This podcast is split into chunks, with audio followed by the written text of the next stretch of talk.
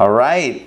Ladies and gentlemen, welcome to Daily Power Parsha. Today is Wednesday, June 2nd. And we are coming at you live and online from Atlanta, Georgia for Daily Power Parsha. Good. This week's Torah portion is Shlach, as you know. And the main dominant story that we began the Parsha with was the story of the spies, or the scouts who thought themselves as spies who wanted to star in their own film, apparently, and become very important, and thus they um, they uh, they what not, or, and they gave a negative report about the land of Israel, and the people panicked, and God said, "All right, this was what we learned yesterday." God says, "You don't want to go in, you don't want to go into Israel." You think it's too dangerous, too scary, too too too uh, impossible to do? No problem. I'm not going to force you. Don't no no one's gonna force you into doing anything you don't want. It's free choice. You don't want to go in, that's fine. You can stay right here. You can stay in the midbar. You can stay in the desert. Totally fine. Well, oh, and and God told Moses, by the way, don't even try to go in at this point. Because Amalek is there and the Canaanites are there, and I'm not with you anywhere at this point going up into battle, so don't be trying on your own to go into Israel because, yeah, then you are going to face giants and angry other nations without my protection, and that's not going to be a good formula for success. That's how we ended off yesterday's reading. So we pick it up today. Um, literally, that's how we left it off. And I, I specifically kept the third reading open here, right? The Amalekites and Canaanites dwell in the valley God says. In other words, don't try this at home. Tomorrow, turn back and journey into the desert toward the Red Sea. God says, All right, you're going to stay in the desert, turn back, cancel the approach to Israel. Let's continue inside uh, fourth reading, Numbers chapter 4, sorry, 14, verse 26. God continues the dialogue. The Lord spoke to Moses and Aaron, saying, Again, all fallout from the spies. How much longer will this evil congregation, who are causing the uh, causing to complain against me, exist? Wow, that's a bit of a convoluted sentence. How much longer will this evil congregation exist? Who is this evil congregation? They who are causing to complain against me. By the way, who is this evil congregation? It's a reference to the 10 spies that went rogue. There were two, there were 12 total, two stayed kosher, 10 went rogue. And Rashi says, this refers to the spies, the congregation of the spies. We derive from here that a, that a minyan, a congregation, numbers a minimum of 10 we learn that 10 is a minyan from the spies. You can't make this up. The fact that, that God says to Moshe and Aaron, the Moses and Aaron, the fact that God says, this evil congregation has caused the people to turn against me, referencing the 10 rogue spies, calling them an evil congregation, teaches us what a minyan is, what a congregation is. At the minimum, it's a minimum of 10 and I'm sure I pointed this out last year because like you can't not point this out. It's like what the source of a minyan, the source of a congregation, which is like a holy entity in Judaism, comes from the congregation of the spies. These this this evil, evil, whatever. It's harsh, but I guess God says evil, but this not so nice group of people that you know turned the people against God that, and I know I explained yesterday, according to Kabbalah and Chassidus, like the deeper positive intention. Okay, either way, it was the wrong thing. But we're learning a minyan from a wrong group of people, the 10 spies that went, you know, south. That's where we learn it from? Yeah. And what's the message? Even the 10 spies, they also make a minyan. In other words, yeah, it's not good what they did, but they count for a minyan. They count for a minyan. Which tells us that, that when it comes to a minyan, we don't look at, at piety, character, righteousness. we look at Jewishness, right? It's um, it's about inclusivity, and I know, I know the elephant in the room, or maybe not the elephant is that traditionally women are not counted for the minyan, but we've explained it's not that women aren't counted, or it's not that women don't count for any minyan, a prayer minyan specifically, right? When it comes to a minyan, a quorum, a congregation for other purposes like the sanctification of Hashem's name, yes, women are part of that congregation, counted part of that congregation. When it comes to prayer, you count for the minyan, toward the minyan, people that are obligated specifically in communal prayer, and women are exempt from that. Not that they can't, not that they shouldn't, but they're they're not obligated to, and thus, if they're not obligated, they don't they don't count toward the ten obligatory members of the congregation. Anyway, a bit of a technicality, but I wanted to make sure to mention it.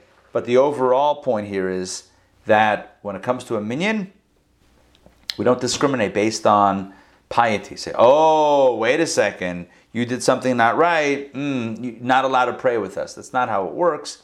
Everyone is welcome in the minyan. In fact, the, the source of it is the spies. Yes, Ray. Okay. So, so I, I was asked to be a tenth person in the minyan where someone had say Kaddish, where I teach, which is not Orthodox. I said no. I said if I were a male, I'd be happy to do it, but I can't do it. And they were not very happy with me.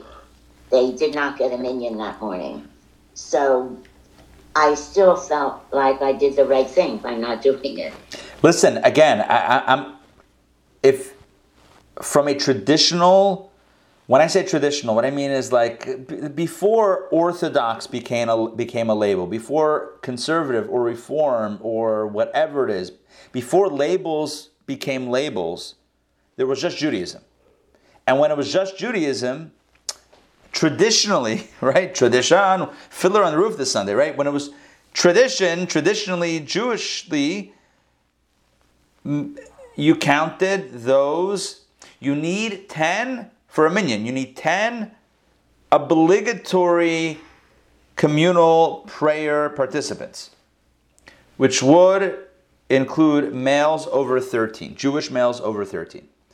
So, yes, correct. Now, is it. See, I think the, the challenge is how do you explain context on one foot? When you have an issue that's so that brings up so many associated, you know, feelings because it's part of a larger picture, right? It's like how are women? It's a, it's part of a much bigger issue, but in all honesty, if we're really looking at it, it's kind of like we're just dragging in, you know, Minyan into it. Again, I'm not I'm not criticizing. I'm not. What I'm just explaining what's going on here. So minyan is getting pulled into something when maybe I would argue it's not necessarily the same paradigm. It's not the same. It's not. It's not what's going on. That's not. That's not part of the, you know, um, oppression or whatever it is. That this is a, a, a completely different situation. But it's pulled in, and then now you're dealing with a situation where somebody A needs a minyan and B feels strongly that women should be included in general and in minyan as well. And now it's like, I'm sorry, I can't do it. And then you look, be, yeah, then you're looked at as you know, like what's wrong with you? And again, it's it, I don't know that there's a way to explain this, you know, on one foot. I can't even explain this right now in, in the time that we have without doing a real, you know, I, I don't feel comfortable. I don't feel like I'm doing um, uh, a, a, sufficient job in, in, a, in, in covering this issue. It's, I'm, I'm not. And I know I'm not, but let alone you being asked, you know, quickly, hey, be part of this. And like, I'm sorry, I, I, it's not the way I, I, I do things. I, I, I, don't have an answer for you, and I don't I, don't have advice to what to do next time if there is a next time. I, I don't know. I, it's it's a it's a complic it's a tricky thing, Be, specifically because it's a, it's more of an emotional issue because you're because you could explain. I could explain it like, well, you know, based on Jewish law, this is how it works, and it's like, so what does that mean? That you don't value? I mean, and then it, it just becomes, right. it, it goes to a different place, and I hear it. I'm, I don't not hear it. I get it. If I were writing the rules, that might be something else. But this is traditionally the way halacha works, and yeah, This is the way it works. This is the way we operate at Chabad and in other traditional circles. Um, not it's not a criticism of anything. It's not whatever. It's yeah, everyone's got their their way of doing things, but this is at least the framework for that. Anyway, I don't know if I I don't know if I answered anything, but at least these are some thoughts that are that I'm thinking about in this context. But anyway, I think it's interesting that that minyan, the source of minyan in general, is coming from the evil congregation of the spies, which I think is telling that a minyan is open to all. Next, um, so Hashem is telling Moshe and Aaron how much longer are they going is this going to happen? The complaints of the children of Israel, which they caused them to complain against me, I have heard. In other words, loud and clear, the people don't want to go into Israel. They want to go back to Egypt. They want a new God or a new leader. I hear them loud and clear. So, says God, say to them, tell the people, as I live, says the Lord, if not as you have spoken in my ears, so will I do to you. In other words, I will do as you requested. You requ- I'm hearing you, you request not to go into the land. No problem. You won't. In this desert, says God, your corpses shall fall. Your int- and, and by the way, this is not just God telling Moses and Aaron, this is Him telling them to tell the people this. In this desert, your corpses shall fall. Your entire number, well, all those from age of 20 and up, 20 to 60, who were counted, the males, because you complained against me, your corpses shall fall. That's just an explanation of who, who's part of this decree. And here we have the divine decree in the aftermath of the sin of the spies that that generation will die out in the desert and not come to the land. You, this generation, shall not come into the land, concerning which I raised my hand, promising that you would settle in it, except Caleb the son of Jephunneh and Joshua the son of Nun. So, of this entire congregation of men, 20 to 60, that participated in the fetching and the complaining and the crying, oh, we don't want to go in. No problem. You won't. You'll die out over the next 40 years. Oh, we haven't said 40 years yet, but you'll die out over the next duration of time and not go into Israel except for two people, Caleb and Joshua, which were, as you know, the two kosher spies. And as for your infants, Remember the babies of whom you said that they will be as spoils? Remember when the people were crying? They said, Oh no, if we go into the land, our women and our babies will be taken as spoils of war. God says, Remember those infants? Those helpless infants that would be taken by the enemy? Yeah. Um, I will bring them there. They're going to be the ones going into Israel. They're going to, you weren't up to the challenge. The infants that you're concerned about, they're going to grow up over the next 40 years, and they're going to be the ones courageous enough to go in. They will be the ones, I will bring them there. Sometimes we underestimate the kids, right? What do they know? They're just kids. We have to shelter them, protect them. God's like, the kids, they got this. You don't have this. They have this. They'll be, they'll be strong enough to do this. And they will come to know the land which you despised. Your children will come to know the land. But as for you, once again, in case you didn't realize what I was saying before, in case it didn't register, God says, Your corpses shall fall in this desert. Your children shall wander the desert for 40 years and bear, hey Mark, and bear your defection. In other words, they're going to carry the weight of your defection, defection, until the last of your corpses has fallen in the desert. So there's wandering, Desert wandering for 40 years.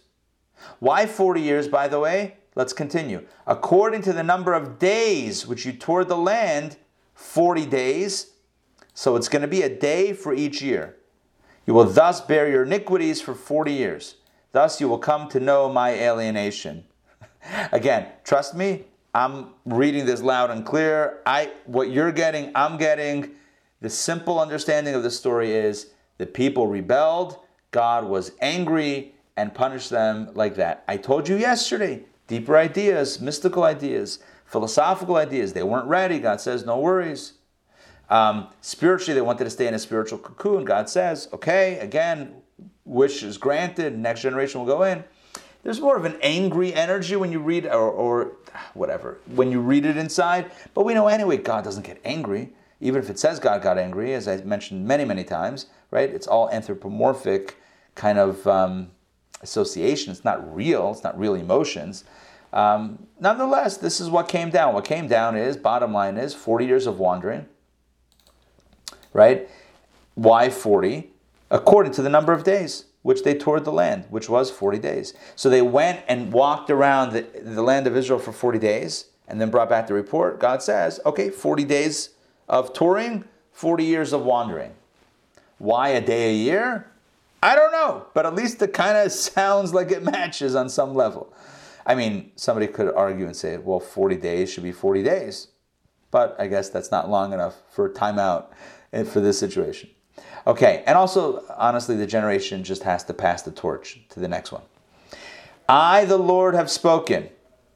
If I will not do this to this entire to the entire evil congregation who assembled against me, and uh, it, these are poetic ways of speaking that don't the sentences don't end, right? If I will not do this, what, what are you saying? You are, you aren't going to do this. Basically, God is saying, I promise that I will be doing this. Like, you'll see if I won't do this. In other words, I'm going to do this. I, the Lord, have spoken. If I will not do this, I'm going to do this the entire Israel congregation. In this desert, they will end, and there they will die.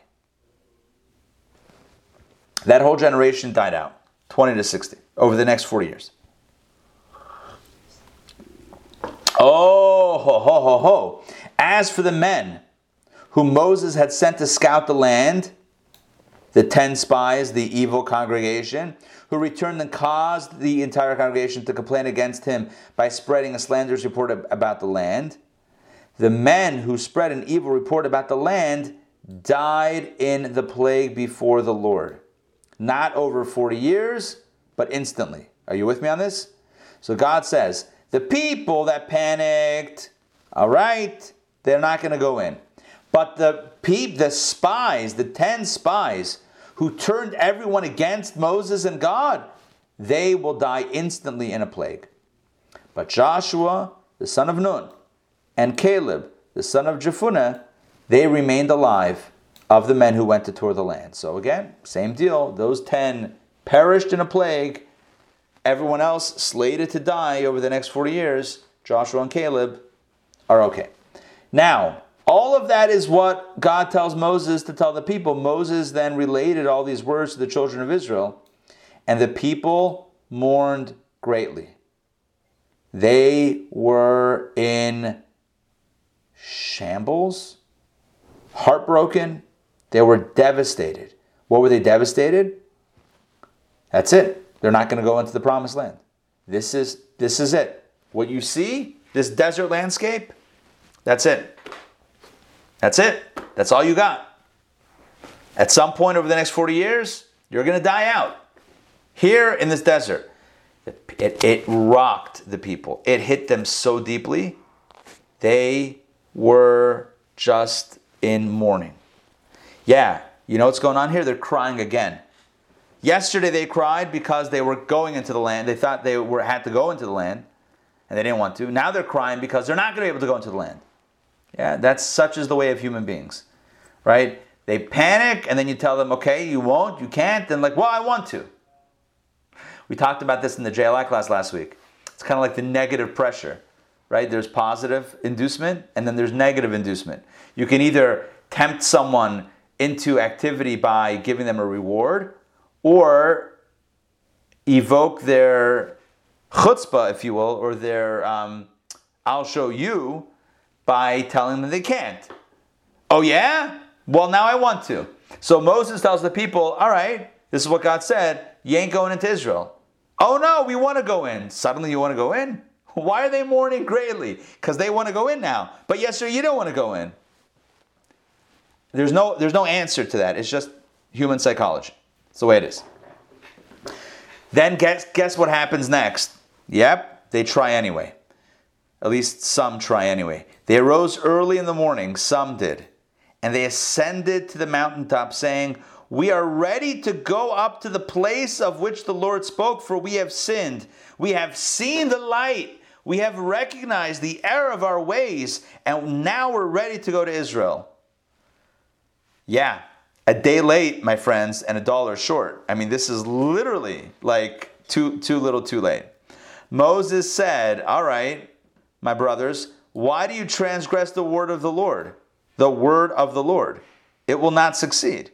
Like, wh- why are you saying now you want to go to the land? God literally just told me that to tell you you're not going into the land. You're going to die out in the desert, and don't even try. So now, on top of not wanting to go in yesterday, now you want to go in when God says don't, again, you're going against God. Like, you guys are really not getting this right. Whatever God says, you want to do the opposite. But again, such is human nature. Literally, such is human nature. Somebody tells you yes, no. Somebody tells you no, yes. There's a bit of immaturity there, right? It's like kind of you got to go against. All right, I'm not judging. I'm just saying it's like you know uh, they weren't ready. Moses says to them, "Do not go up to Israel, for the Lord is not among you, so that you will not be beaten by your enemies. Don't go up, so that you will not be beaten up by your enemies. If you do go up, you will be beaten by your enemies." Oh, because by the way, for the Amalekites and the Canaanites are there before you. That's what God said to Moses, FYI. So he's now telling it to the people. Don't even try it. It is a terrible idea. God will not be with you.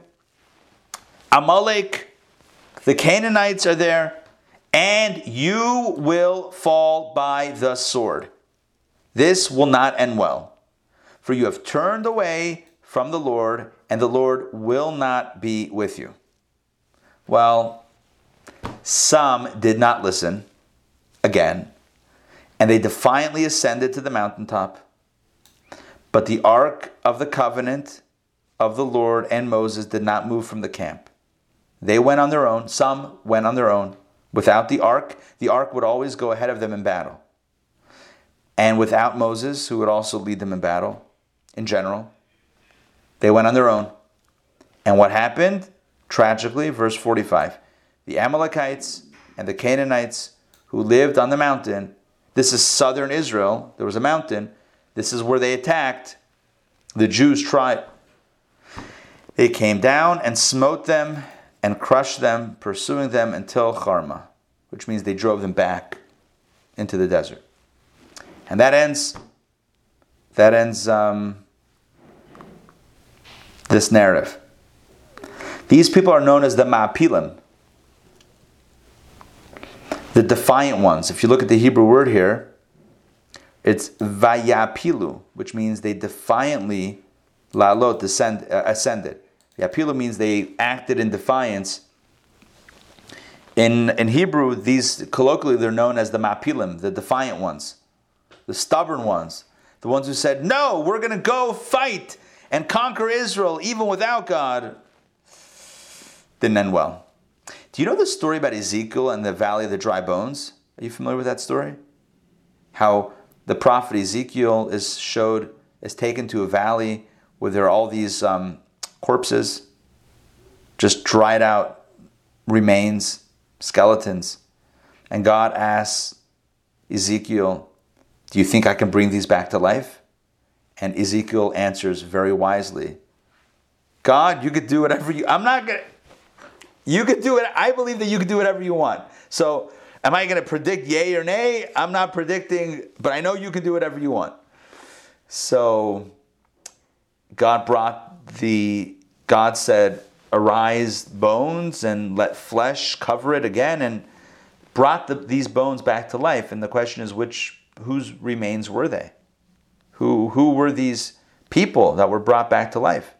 In the story in Ezekiel, it's a very famous prophecy and story. It's read, I think it's read on Passover in the Haftorah, one of the days of Passover, the story of the Valley of Dry Bones, which is the message is, you know, what was the message? Like, that's a weird, like, why, why do that? The message is that even when something looks, you know, down and out, it can come back to life. You can use it as a metaphor for the Jewish people throughout history, the land of Israel in modern times. you know, whatever. You could use it in when something seems like it's, you know, finished, devastated to come back to life, that type of thing. And of course, the literal meaning is, is an example of Tchiyat HaMesim, Tchiyat HaMetim, or Tchiyat HaMesim, the resurrection of the dead. Anyway, what's the point? The point is that some say that these bones belong to these people, the Mapilim, the guys who try to conquer Israel after they were told not to. And they were they were destroyed. They were just they were they were killed. Some say that they these were the ones that God brought back to life later on, hundred centuries later, with the prophet Ezekiel. What happened to them afterwards? Did they roam the earth? Some say they continued to live, some say they went back to death. It was just a temporary state of, of uh, resurrection. Whatever. The point is, I just want to connect it because this is the story of, according to some, those that were um, resurrected at some point later on in history. But they are known as the Mapilim, those who were defiant but got struck down. Okay, hope that makes sense. I'm going to share my screen again. Let's jump back in. Okay. Chapter 15, verse number 1. The Lord spoke to Moses, saying, Speak to the children of Israel and say to them, When you arrive in the land, oh, look at this. The first communication after this. Look what God says. Tell the people, when you arrive in the land, God is trying to lift their spirits. It's going to happen one day. Maybe not today, maybe not tomorrow, maybe not for 40 years, but it's going to happen. And I, I want to give you a mitzvah to think about, not as a, not as a punishment. God forbid. God's not trying to like torture them by saying, when you go to, oh, not you. I'm sorry, I meant your kids. And that's not what God is doing. But it, it's, it's more of stay strong because it's going to happen. So God says, tell the people when you when you arrive in the land of your dwelling place, which I am giving you, I, I'm not not giving it to you. I am giving it to you right? And you make a fire offering to the Lord, a burnt offering or a sacrifice, namely peace offering, for an expressed vow or for a voluntary offering or on your festivals, to provide a pleasing fragrance for the Lord from the cattle, from the sheep. This is hearkening back to our Leviticus um, fond memories of all the different types of offerings and different reasons why one would bring it. This is all a case, all these are examples of personal offerings, right? I want to give God a burnt offering, I want to give God a peace offering. It's either a vow or voluntary offering for the festivals or for, or for the festivals. It's, a, it's an offering that person's bringing. So the, the law is the one who brings his offering to the Lord shall present a meal offering as well, containing one tenth fine flour mixed with a quarter of a hin of oil. So, in addition to the animal, there's also the meal offering, i.e., flour and oil and a quart of a hin of wine for libation. Don't forget about your wine for the pouring. The libation you shall prepare with the burnt offering or for the sacrifice for each lamb. So, along with the animal, there's also the meal offering and the wine pouring. Or for a ram, you shall present the meal offering containing two tenths of fine flour, two tenths fine flour mixed with a third of a hin of oil. So it's a little bit bigger. Instead of one tenth fine flour, it's now two tenths, it's a fifth instead of a tenth, and a third of a hin as opposed to a quarter of a hin. Basically, your quantities, your ingredients bump up when you use a ram instead of a lamb. Rams are bigger than lambs, right? So you go bigger animal, more. It's got to got to stay proportionate, right? So you got to do more flour and more oil, and the wine also is a bit bigger. Instead of a quarter of a hin, it's a third of a hin. Hin was a measurement, I don't know exactly the fluid ounces, but it's uh, a third instead of a, instead of a quarter, which is more. Uh, a third of a hin for wine for of wine for libation. You shall offer up a pleasing fragrance to the Lord. Okay, so that is that is the fourth reading. Now tomorrow we are not meeting for DPP, so um, so so so. Give me one second. Okay. Um, let me do this one more time. Tomorrow we're not meeting because we have the JLI class. Oh, we have a really good class tomorrow. This can happen, lesson five. Um, and then we're back on Friday. So let's see if we can sneak another reading in. How does that sound? Let's see if we can get another another reading. It looks like, yeah, let's do it. This is perfect. Are we connect? Yeah, for sure. Yeah, Mark, jump in. something I've got here because as as you were going through this uh, this portion, this, this, uh, I was saying to myself, why is it even there? And I have a note here on the Rashi. This is from it says Be'er uh, Basada. What's that? It's a commentary on Rashi. Be'er Basada, He yeah. says, uh, he says we would have expected this passage, which deals with drink offerings and meal offerings, to appear in the context of other passages which deal with offerings. It appears here after the episode of the spies, because it begins when you will come to the land. It thus served to reassure the children of Israel that despite all that had passed, they would ultimately enter the land.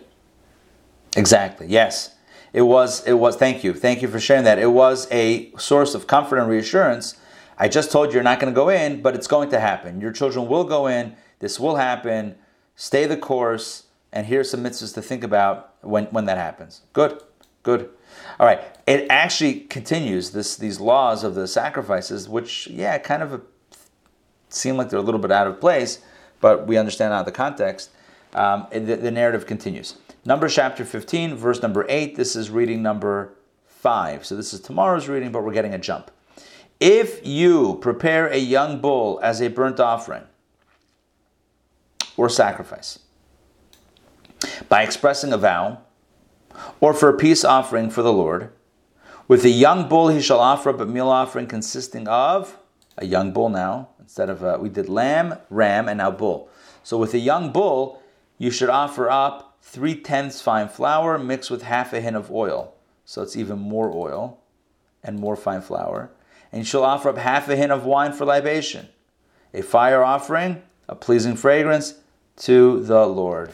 So uh, the way I see it is that the larger the animal, the more the accessories are. So, you know, a little lamb, right? What is it? What's the song? Mary had a little lamb. Is a little lamb? You have a little bit of flour, a little bit of oil, a little bit of wine. A larger ram, a little bit more flour, more oil, more wine.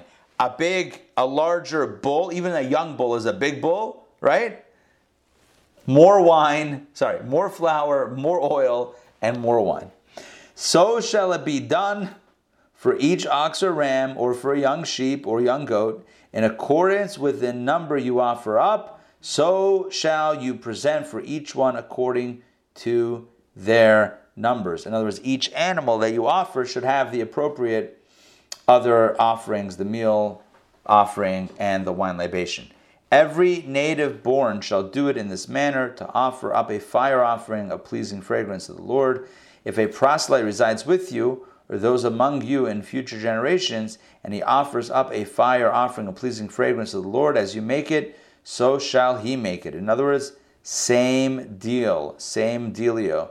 No two sets of laws, same set of laws. It's done the same way, no matter who brings the offering. Oh, yeah, literally. One rule applies to the assembly for yourselves and for the proselyte who resides with you. One rule applies throughout your generations, just as it is for you, so, so it is for the proselyte before the Lord. There shall be, once again, one law and one ordinance for you and the proselyte who resides with you. The Torah is very, very clear on this. There's one set of laws for those that are born into it and those that are not born into it. Um, proselyte is a convert. Is that what proselyte means? Or it means someone who is didn't officially convert but wants to just kind of you know be part of it and hang. I, I, it might even extend to someone who just wants to bring an offering. There's still one set of laws. I, it doesn't really matter. I, I think it even extends to anybody. Like it, it, it you, and you don't have to be Jewish to bring an offering in the temple. Whoever brings it has the same set of laws. And, but I think it overall touches on a bigger issue, which I mentioned a few days ago, I think, and we had in the Judaism's Gifts of the World course, which is a really great course. Um, the idea that justice, there's one set of laws in Judaism, no matter who you are. It's not this hierarchical system of like, oh, well, the priests, oh, they can get away with crimes. It's like, even, you know what's crazy? And, and you, you and I know this, and no one says anything. There are different laws for diplomats. You know, you have these crazy stories where like the kids of diplomats like are driving and they they're ki- and then they just fly back to their and there's and there's no repercussions. Why? Oh, because they're diplomats.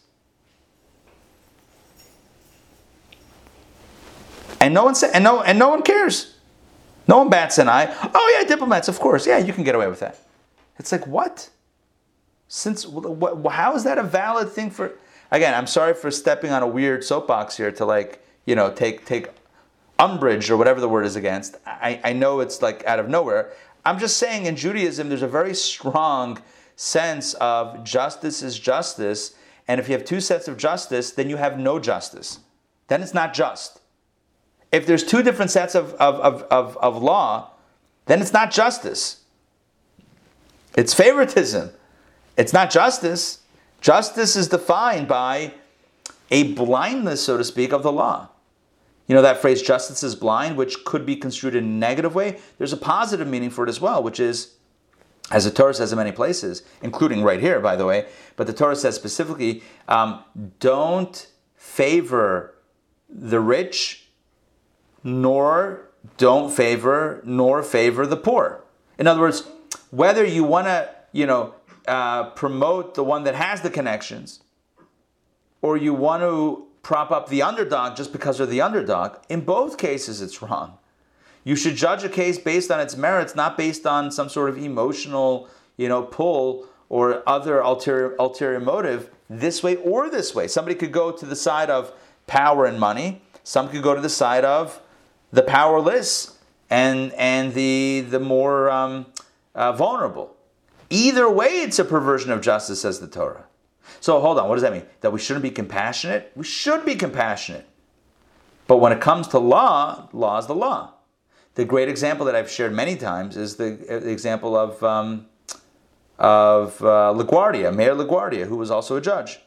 And one night, the, the, judges were, the judge wasn't there. It was a winter, winter night, so he took over the court, the night court. And a woman, a, a, a bubby, a grandmother was brought in. And she had, sto- and, and LaGuardia was Jewish. Italian father, Jewish mother. So, and she's accused of stealing a loaf of bread. Did you do it? Yes. Why'd you do it? Because I want, I need to feed my, feed my grandkids who are starving. So he said, okay, here's your fine. And then he said to everyone in the court, and now you give me a fine, which I'm going to give to her to pay the fine, and more for living in a city where poverty is a thing and everyone's going to, going to chip in. But there, the law is the law, and then you have the, the additional support system for those that need. But once you start messing with the law, then you don't really have anything. You don't really have a system. All this to say that when it comes to the sacrifices, it's the same deal. Whether you're a, a, a born Jew, a Jew from birth, or whether you're a new to the tribe Jew, or even, I'm going to go out on a limb here and say, even if, and it's not a limb, but extend this a little bit, even someone who's not a member of the tribe, but wants to be involved in the in the in the bring it bring an offering, which they were, which everyone was allowed to. There's one set of laws because this is the way it's done, and if it's done this way, everyone does it this way. There's no picking and choosing. That sets up all sorts of negativity. All right, so what are our lessons for today? Number one, be careful what you wish for, you might just get it. Right? The people didn't want to go in uh, to the land of Israel. All right, that's what you got. Number two, you have to be careful when it comes to human nature, which is to be contrarians, right? You tell me this, no. You tell me you tell me yes, I'll say no. You tell me no, I'll say yes. to be careful to try to notice that and do away with that. We don't have to be davkaniks, like just oh, cause you said it, I'm gonna go. You don't need to do that whole thing. We just what if it's right, it's right. If it's wrong, it's wrong. We don't need to you know get get all worked up about you know what the other person said or whatever. Um, and what is the final uh, message here? I, I want to take a message from the from the increase in the libation and, and the meal offering. The higher the stakes, no pun intended, because we ended off with uh, with beef. The higher the stakes, the more we have to, the more other stuff we have to put in. So as we grow, right, we have to we have to grow, right. As we learn more and mature more, everything has to continue to grow around us. So if we've been studying a certain amount of Torah, as we're growing, we need to add to that.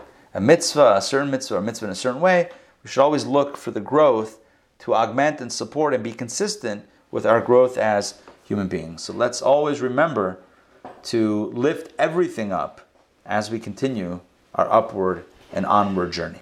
All right, thank you for joining me today for DPP. It's great to uh, to DPP with you to uh, to study the Torah portion, and we are on. We're not on tomorrow for DPP because we have the JLI in person.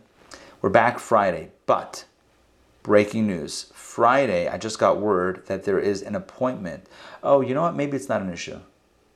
I may be able to work around it. Okay, stay tuned for Friday. Um, worst case scenario, I may need to move the time a drop.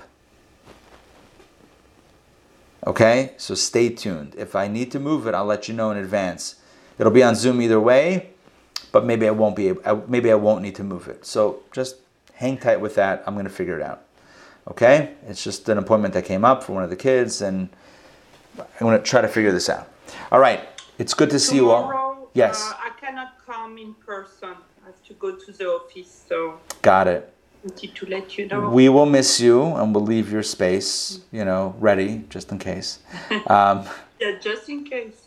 So, um, if you want to catch the class, were you on Tuesday? No, you weren't on Tuesday. Yeah, last night. Oh, you were. On, oh, you were on last night. Okay. I, yeah, the days are so running into each other in my head. Okay, got it.